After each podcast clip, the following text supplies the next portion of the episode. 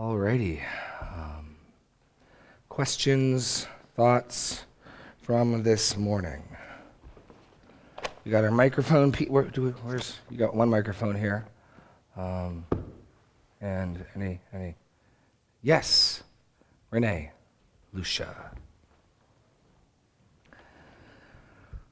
My understanding of forgiveness is that we forgive um, people whether they are repentant or not. Is that true? It all depends what you mean. The people who say we should forgive the repentant and unrepentant alike, what they mean, I largely agree with. I just wouldn't call that forgiveness. Um, forgiveness, as I understand it, involves the restoration of a relationship. So we sin, and our relationship with God is broken. We're his enemies, you know, um, and we're hostile towards him. If I remain hostile towards God, in what sense are we at peace? God can say, I forgive you, and maybe in your mind that removes the penalty of hell, but we are not reconciled until I cease my hostility as well, right? So there will not be people in heaven who are angry and warring with God. I don't believe God forgives the unrepentant. And so, likewise, I can rel- relinquish all bitterness. I can relinquish all, I'm going to get paid back. I want my pound of flesh. I can give it all over to God and that's what a lot of people mean by forgive. Absolutely, we are to do that. We're, there's no place for bearing of grudges, holding of grudges, uh, of that. But until the person recognizes the wrong, how can there be a restoration of the relationship? So, I, since I'm defining part of forgiveness is the restoration of the relationship, no, I don't think we can. But I largely find it an issue of semantics with people who say you can. We're just calling the same thing different names. So I can go further with that. Does that help? Well, yeah, it does, and I think a lot of people, Christians, are confused over forgiveness. And um, I mean, I've struggled with that a lot, but I've come to the, I came to the conclusion there is a difference between forgiveness and restoration.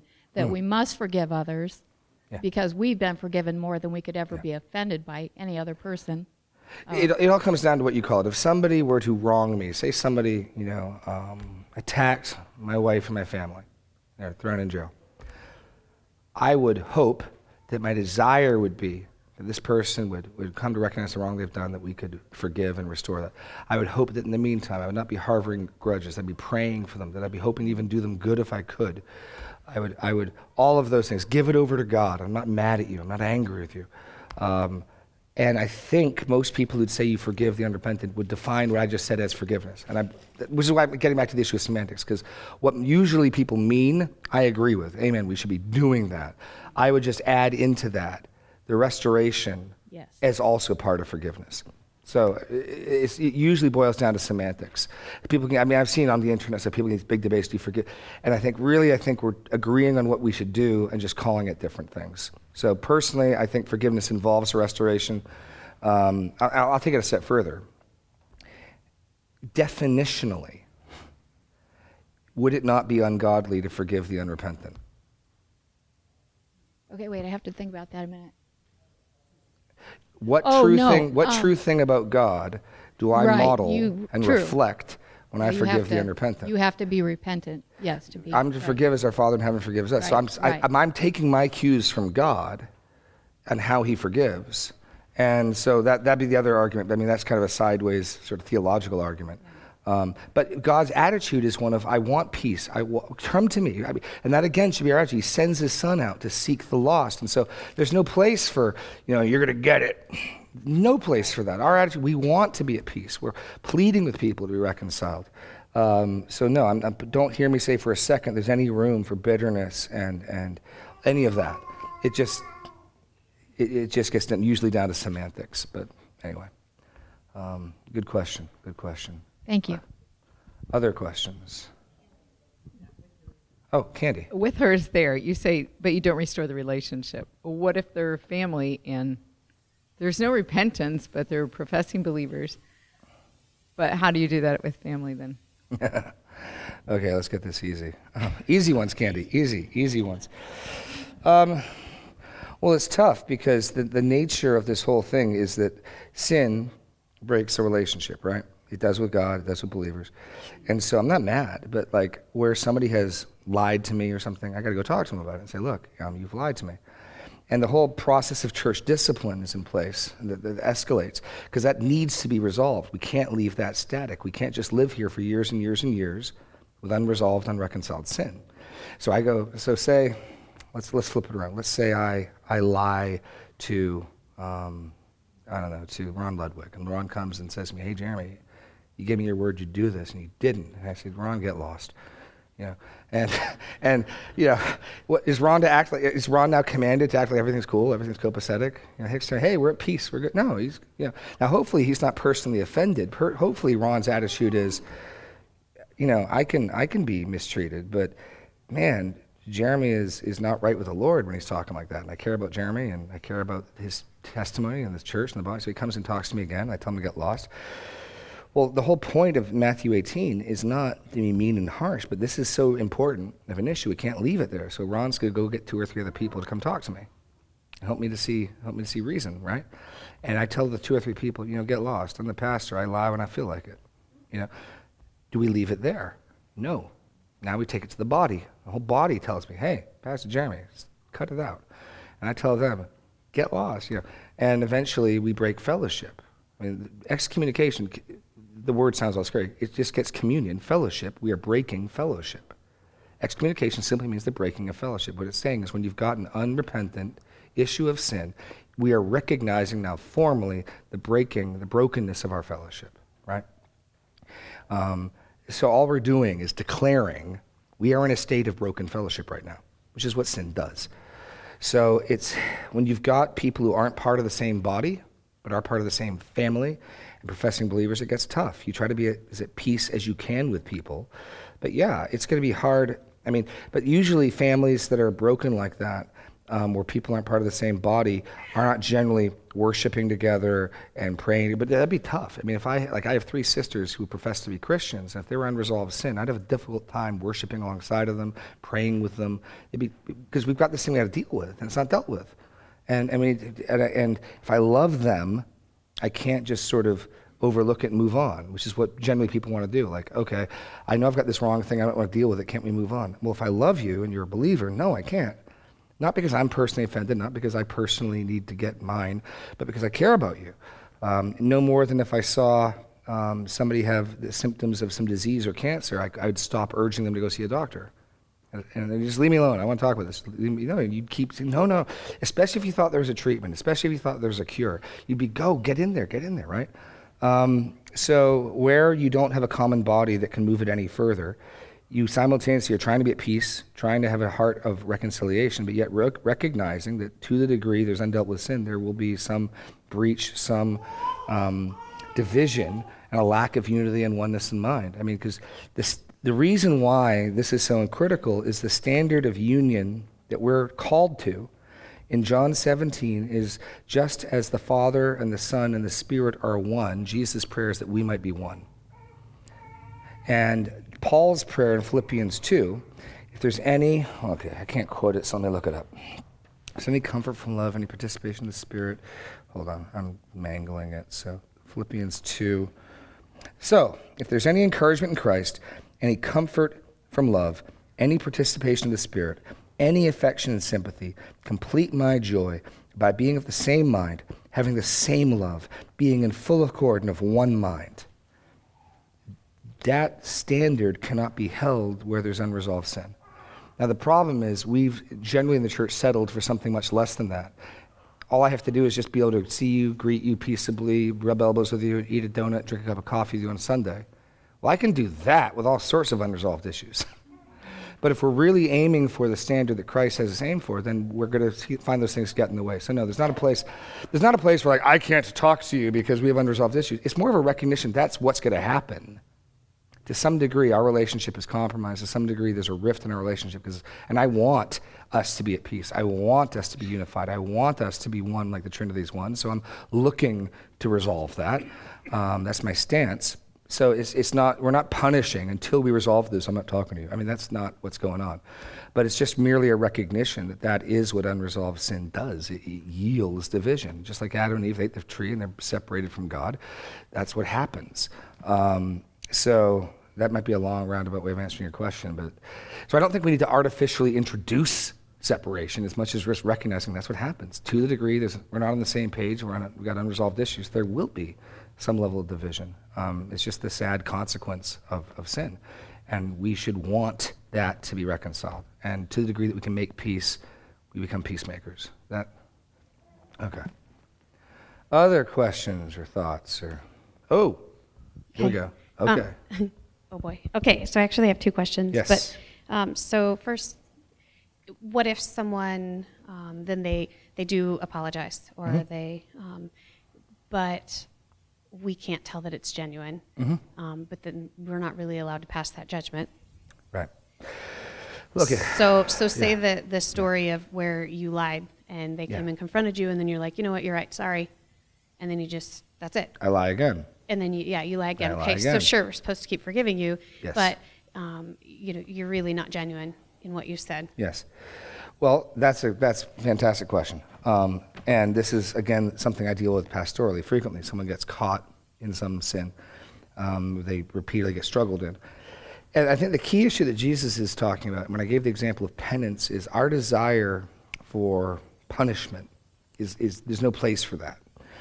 But what you can say, right? So let's just say um, I lie to you the seventh time, and you say, "Okay, Jeremy, I really love, hopes all things, believes all things, bears all things. I'm hoping and believing you're sincere." However, this is the seventh time in the day you've done. it. I am curious. What, what are you planning on doing differently this time? You know, you you- now you could ask that as a way of sort of rubbing my nose in it, but genuinely, you know, this has happened seven times. You say, and seven times you said you're sorry, and sometimes you did it again. I'm, I'm curious. Are you planning on doing anything differently about it? You know, does, has not the Lord revealed this has got some particular strength and grip in your life? You know, what, so I, I don't think Jesus has given us a magic formula where someone says, "I repent," you're now like, okay, they said the magic words, now you're done. So I, I feel free to ask questions to make sure that what they say when they say I repent is biblically what repentance is. And one of the texts we had in the notes that we didn't get to is uh, 2 Corinthians 7. 10 and 11, which speaks of attitudes of repentance that I think you can, um, you can try to identify.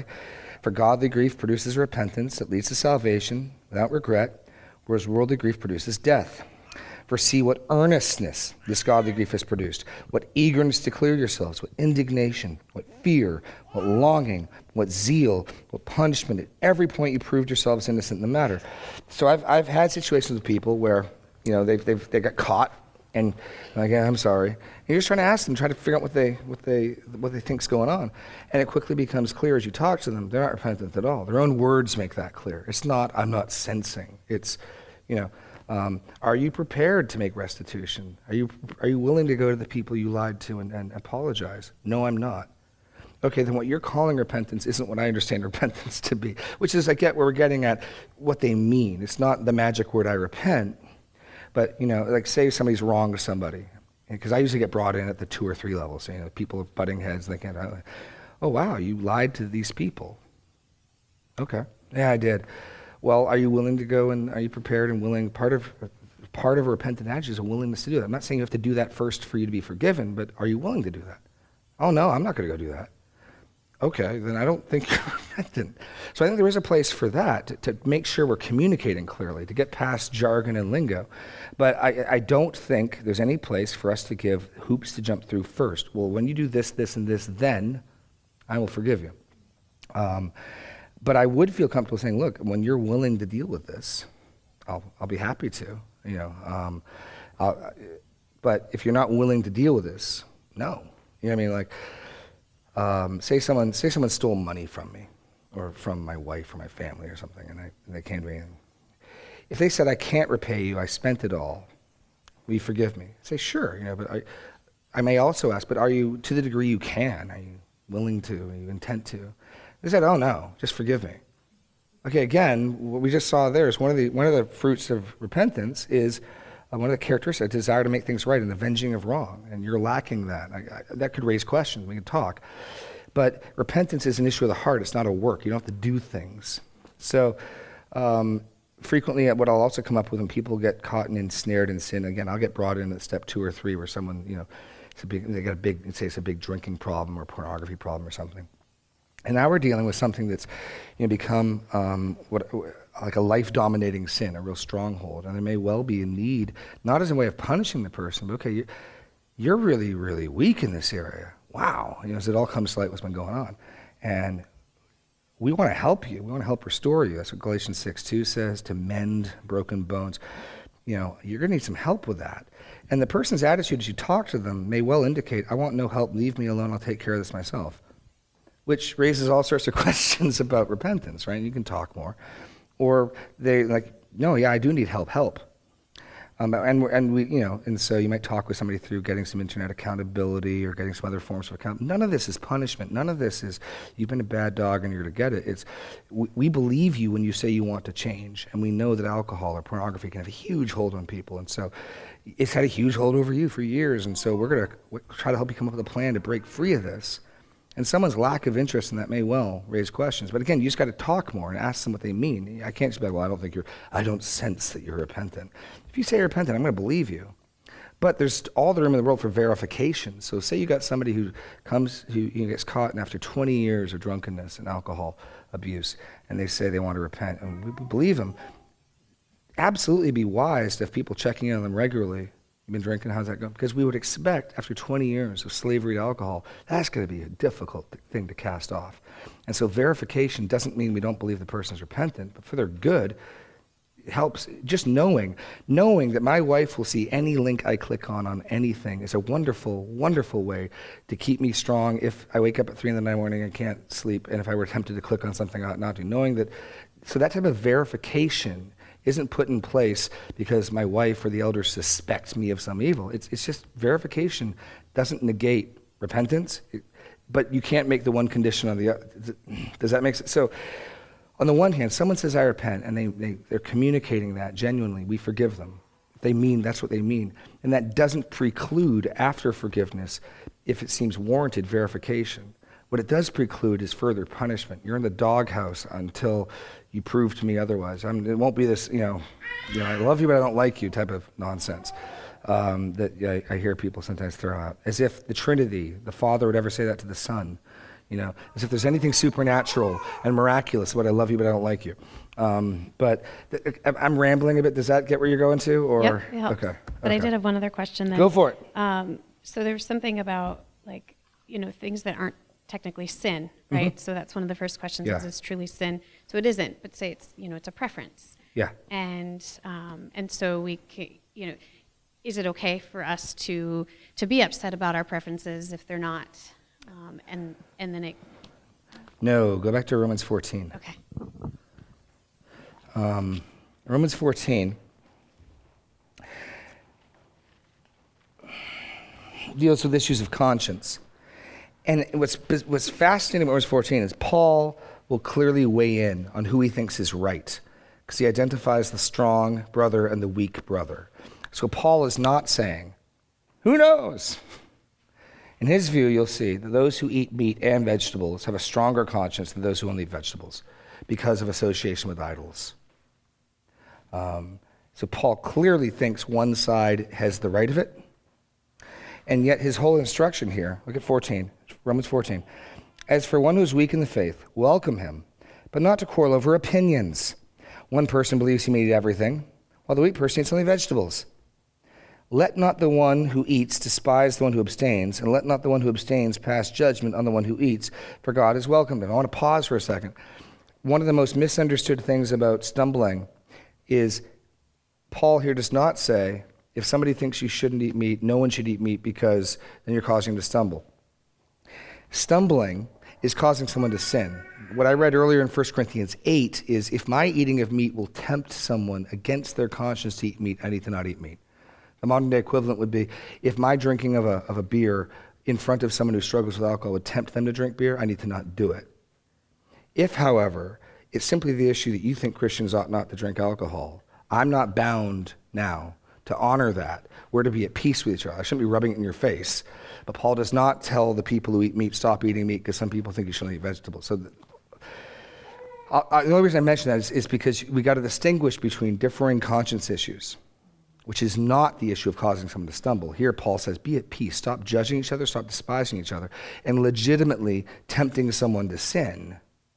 Um, so I've just heard that misapplied before.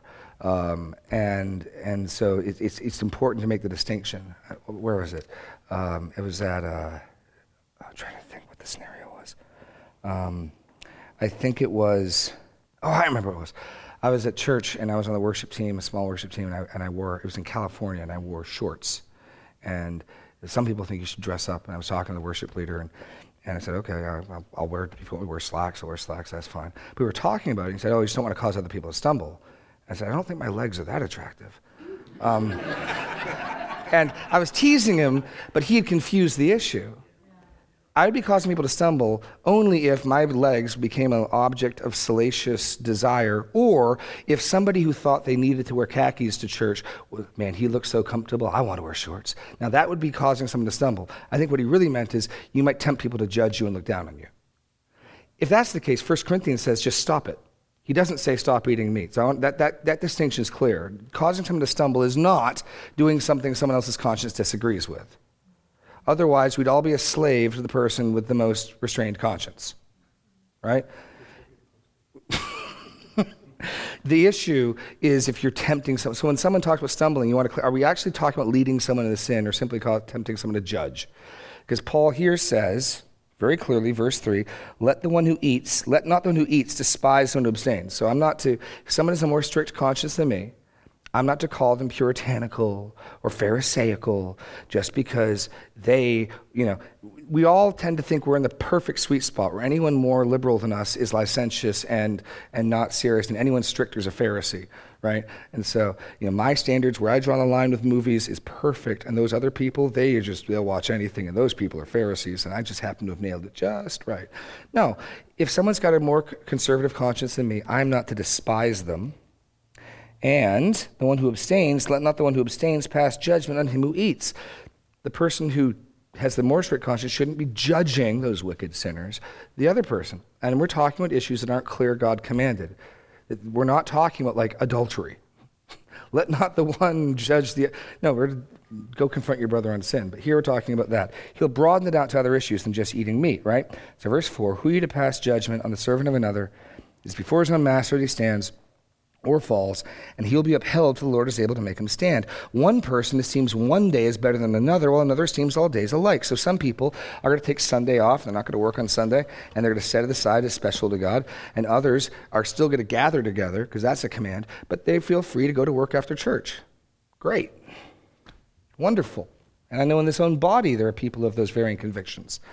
Um, and so he says, um, each should be fully convinced in his own mind. You can honor a day to the Lord. Good, awesome. Be fully convinced. You want to, you know, leave here and go to work? Be fully convinced in your own mind. Amen. Verse 6 The one who observes the day observes it in honor of the Lord. The one who eats, eats in honor of the Lord, since he gives thanks to the Lord. While the one who abstains, abstains in honor of the Lord. So, two Christians, one could not work on Sunday and honor God with a clear conscience, and the other could go to worship and then go to work with a clear conscience, and both are honoring God. Isn't that amazing? Different convictions. They can both honor God. Then we'll broaden it out further.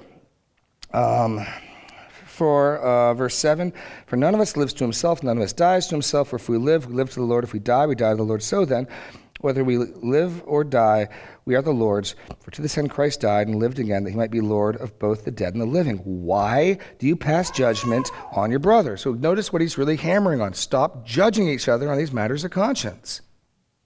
Or why do you despise your brother? So judging or despising is what we got in view. For we will all stand before the judgment seat of God, as it is written, As I live, says the Lord, every knee shall bow, every tongue shall confess. So then each of us will give an account of himself to God. Like you can be rest assured, if that person's conscience is a little off, God will fix their wagon. They'll stand before God, it'll be okay. Then we get to the passage I read about not causing someone to stumble. Now we're not talking about judging and despising, we're talking about actually leading someone into sin.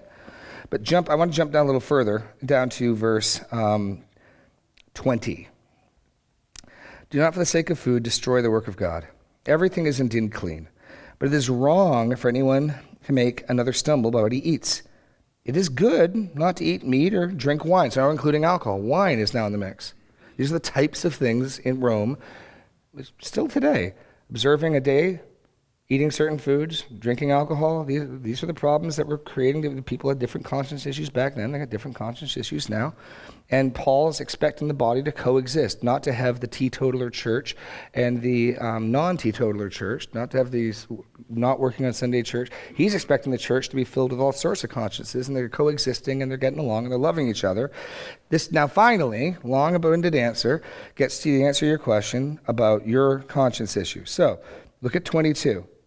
The faith that you have, keep between yourself and God, which is to say, don't try to foist your conscience on somebody else.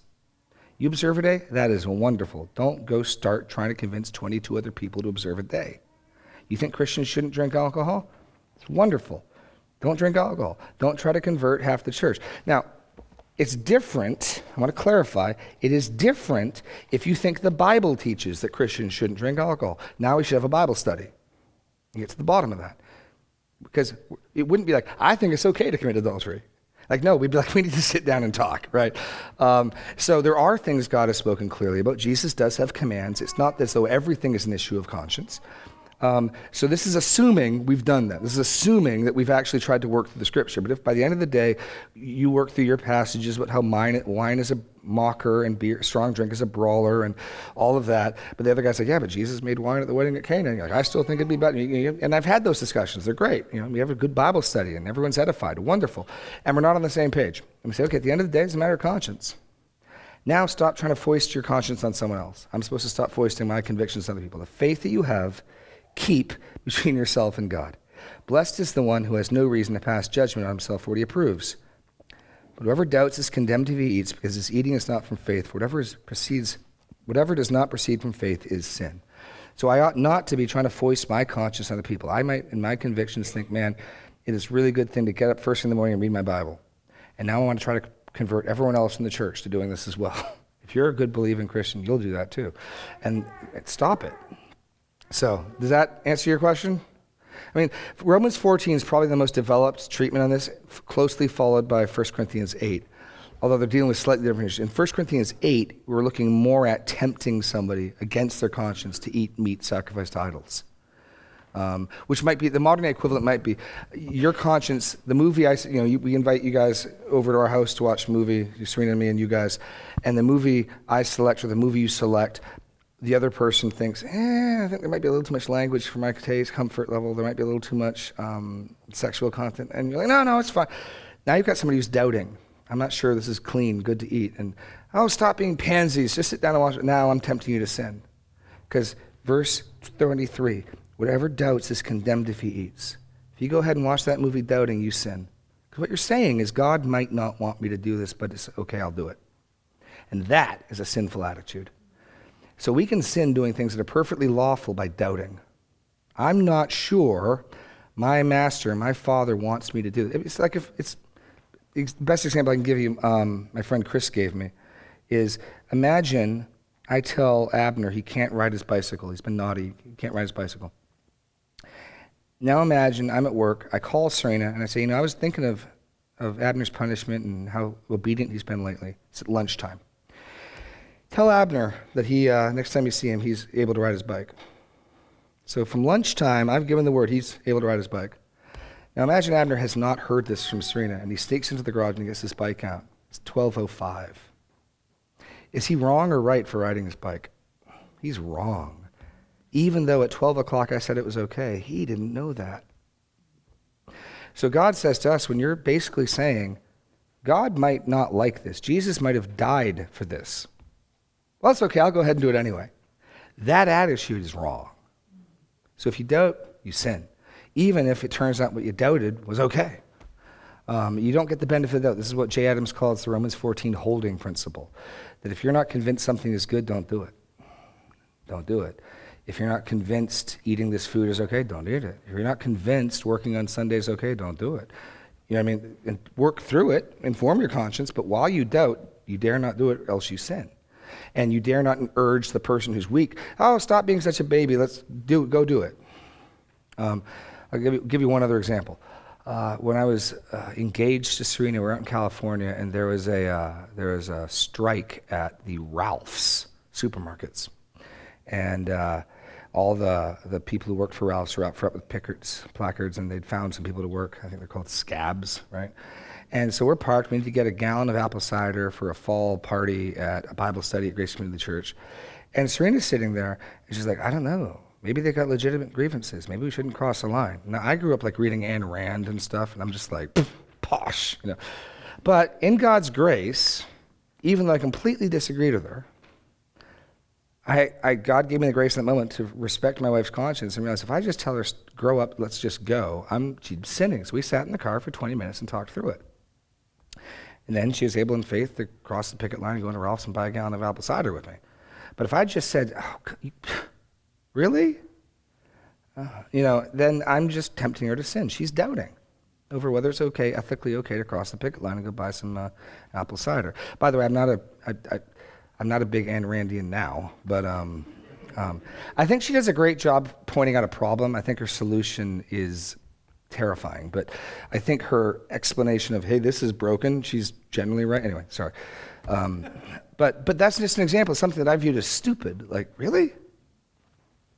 Know, but that was her conscience, and I need to respect it.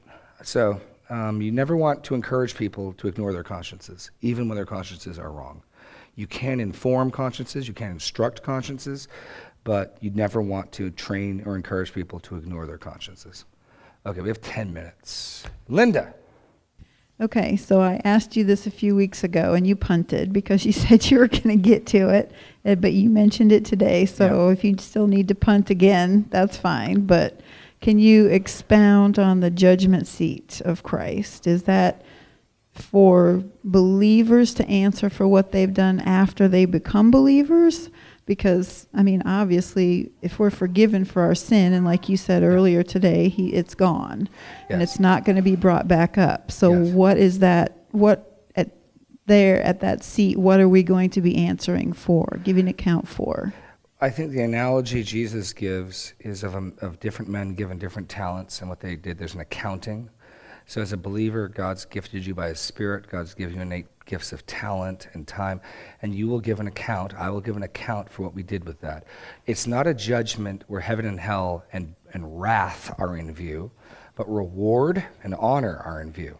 And some, what they built with, will be tested by fire, and it will be wood, hay, and straw, and they will they will escape. They won't perish, but as though through flames.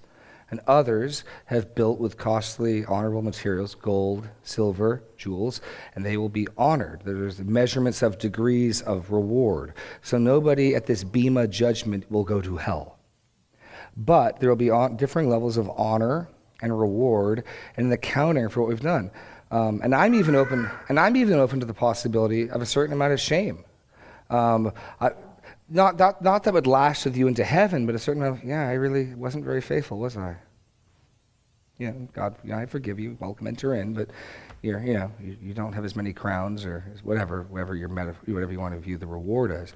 But it's not a judgment where wrath, hell, those types of things are in view. The entire assembled universe will not be present, as I understand it, for this, like it will be for the the great white throne judgment. Um, so that's my non-punting answer. Does that work?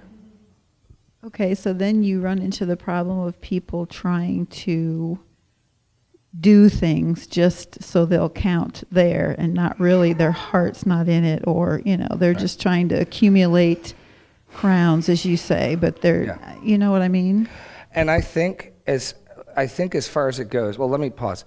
I think that there are three, at least three, legitimate motivations for obedience given by Jesus. One, love. I think that's the highest. Do it because you love God to please. I want to please my Father. I love Him, and I love His pleasure. Fear is another great one. Repent or you too will perish. And there are times where I'm like, especially, dude, espe- okay, I'll give you one story. You want to talk about fear? So I, I went in, this is a couple years ago, um, and I went in and I was, I was, um, spoke harshly to my wife in front of Abner. He was really young at the time.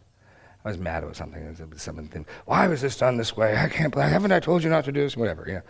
And after I left, and my wife, in God's grace, um, didn't respond in kind. Okay. Well, my son Abner, she tells me later, has this conversation. I'm mad at daddy. I didn't like that. So Serena says to him, It's not okay to not be mad at daddy. You need to go tell him, but you need to go tell him respectfully. So she works through with him what to say. So I'm out, and my son, I think he's probably four years old, comes out and he says to me, Daddy, I didn't like the way you talked to mommy. I was terrified. like, like, like, man, you got to talk about just right between the ribs and twisting. And I'm just thinking, man, if I don't humble myself, this is how God sends Nathan to rebuke me. If I ignore this one, the lightning bolt's coming next. I was just, it just broke me. But there's also a sense of like, you know, there's a whole lot of biblical passages out of the mouths of babes and all sorts of things. Um, well, just recently, um, a few, a few, about two months ago, I had seen how precisely this passage that we read this morning about leading someone to stumble, um, I had, I had done that. Um, I, somebody who was called to do something very difficult, and I was telling them, "Man, you need to do this very difficult thing," and yet I was refusing to do something far less difficult and they were aware of it. And that was a huge stumbling block. Here's this pastor telling them to do, yeah, you're right, you do this very difficult thing. And you won't do this much lesser difficult thing. And all of a sudden, I saw it as I was talking to them, and I'm, this very passage came to mind. And I repented primarily because I was just aghast at what I'd done and thinking, I don't want to tie a millstone around my neck, so I better repent. there wasn't, I love God so much, and I just want to please Him. There was a just terror I think the fear of the Lord is a very legitimate reason to. Now, if that's the only reason you're obeying 24 hours a day, the sole reason you obey is you're scared, that's probably unhealthy. Likewise, Jesus will put out reward. He will put out reward. When you're mistreated, rejoice and be glad. Why? For great is your reward in heaven. I can't get around that. When Jesus says things, he says that um, there is a reward for, for various actions. So, again, if that's the only reason someone's obeying, and I'm going to get some more crowns, that would strike me as odd. But I don't want to remove it as a legitimate motivation because Jesus puts it as a legitimate motivation. So, at least those three things love and pleasure, fear of punishment, and reward are all at least put forward by Jesus at various times as legitimate motives. And I don't want to say only one is good. I tend to think pleasure and love is the primary that that should be the bread and butter. And at times, fear and or reward is what it takes to fill in the gaps when my pleasure and love is low. I mean, it's like God would rather have me obey because he loves me. It's like my kids. I'd rather my kids obey me because they love me. If they don't want to get disciplined, that'll do too in a pinch. You know what I mean? Like, right? right? Now, if the only reason my kids obeyed me is they're afraid of what I'm going to do, that's not healthy. It's fine periodically. Does that make, that make sense? Okay. Candy, back to candy. Four minutes, three minutes. Here we go. Okay, one more question going back to forgiveness. Yes. So you have somebody that professes to be a believer. Um, you've went to them about their sin, and yet they don't repent. What are you obligated to do as a believer? I would say, and well, there's various ways this can be. I've, I've had somebody come to me with somebody I think is sin, and uh, it, I didn't think it was sin, and say, look, I, I, heard you out. I don't think that's what's going on in my heart. I don't think it's what I did. Um, now we got two options. Now, um, here's, here's, my, here's my fundamental assumption Leviticus 19. Either I'm going to stop thinking they sinned, or I'm going to begin to bear a grudge or become angry at them. That one of those two things will happen. That I can't stay thinking someone's a believer sinning without that happening. So that's why there's a motivation, because the whole don't do this, go talk to them assumes the either or. Either I go talk to them, or I become angry and I want revenge, or I become embittered. That there's no third option. Um, and I generally find that to be true in my own life. So that if I catch myself thinking ill of somebody, oh, that jerk, oh man, I am beginning to become resentful towards them. Yeah, I probably need to go talk to them, huh? Yeah. So, so what do you do? You try to guard yourself from resentment. You try to guard yourself from bitterness, and you try to, uh, you know, pray that God would help you guys to come to agreement on whatever that is with this other person, and you try to be as at peace as much as you can, but you recognize that to the degree that that's there, it's going to be difficult. You know, um, try to be at much peace as much as you can with all people, but you know, I'm trying to think of. Uh, in my own in my own family life with one of my sisters, things were weird for a bit. I mean, and I wasn't trying to like make it unintention intentionally weird; it just was, because there was some unresolved stuff. Um, we tried talking about it. We didn't get on the same page, and at a certain point, it's like, okay, we've talked about it enough. We're not. You're not going to agree with me. I love you. I try to be as much at peace with you as I can, but things were weird for a bit. Now, eventually, we got on the same page, but um, for two or three years, things were weird. And not that I was making it weird, not that it was like, I will not be in the same room as you. It's just the nature of what sin does, and, and those types of disagreements do. It, it's, it's, it's inevitable, right? Um, so that's, the- you try as much as you can to be at peace, but you recognize until we can be of this, we can't, we're not going to be able to fully be of one mind and one spirit in full accord while we have this between us. So my stance is one of being ready to reconcile, being ready to deal with this. And in the meantime, if we've talked about it and we can't get anywhere, I'll just pray and pray that God guards me from any bitterness or resent. That makes sense? Even if they don't want a relationship and they don't admit their sin, how do you do it just from my perspective, like walking? Like I always thought, like Renee was saying, you just automatically forgive because God has forgiven me, and then just move forward. And then you just do the relationship at best you can, but there's not really, there's not a genuine, you know, closeness or, I mean, is that how you do it? So you don't, because I don't want the bitterness and that kind of stuff. So I always thought you just automatically forgive them, even if they don't apologize or admit their guilt, even if you've confronted them. Or they blame you for it. Okay, we got five minutes to go. Okay. Um, again, to the degree, yeah, there's no bitterness, there's no resentment, there's no bearing of a grudge, but you, you and them cannot speak the same. You guys can't have the same confession while you while you are not on the same page, right? No, so you just assume they're not really a believer and just no, keep no, no, no, no, no, no, no. I don't mean confession of like the faith. I just mean we we can't. Okay, what do we do when we gather together? What's part of our fellowship? We say Amen. So we sing a song, we pray. We're doing it with one voice. So when I lead us in prayer, my goal would only be to pray such that everyone in this room who's a believer could say Amen. We're, we are having one voice. We are have the same confession. We're saying the same thing. We sing together. All of that illustrates our commonality. Part of what we're trying to do. You wonder why do we have corporate singing? corporate prayer. It's ways that all of us together can say the same thing, be of one mind, be in full accord, be in one spirit, right?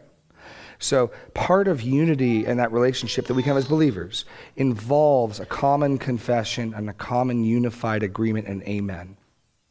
Okay, now here's this issue of sin that we don't agree on, right? I lied. I don't agree that I did anything wrong, or I don't care. We have now a breach, a partial, not a total, we have a partial breach of unity and confession. And I'm just saying the unescapable consequence of that will be some rift there. Not a total and absolute rift, but we won't have complete peace and complete unity, which we are to strive towards. So, on the one hand, I should be seeking unity. I shouldn't just be, okay, whatever. That's just the way it is. I should want to heal that and preserve that.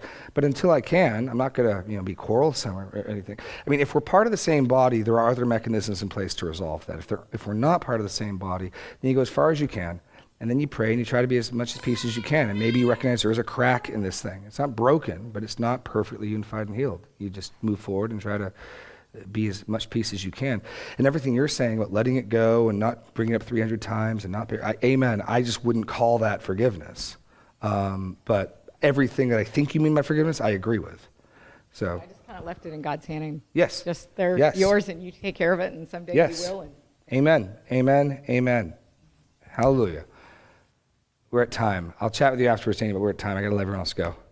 Uh, otherwise, the, the children's workers downstairs have to do overtime.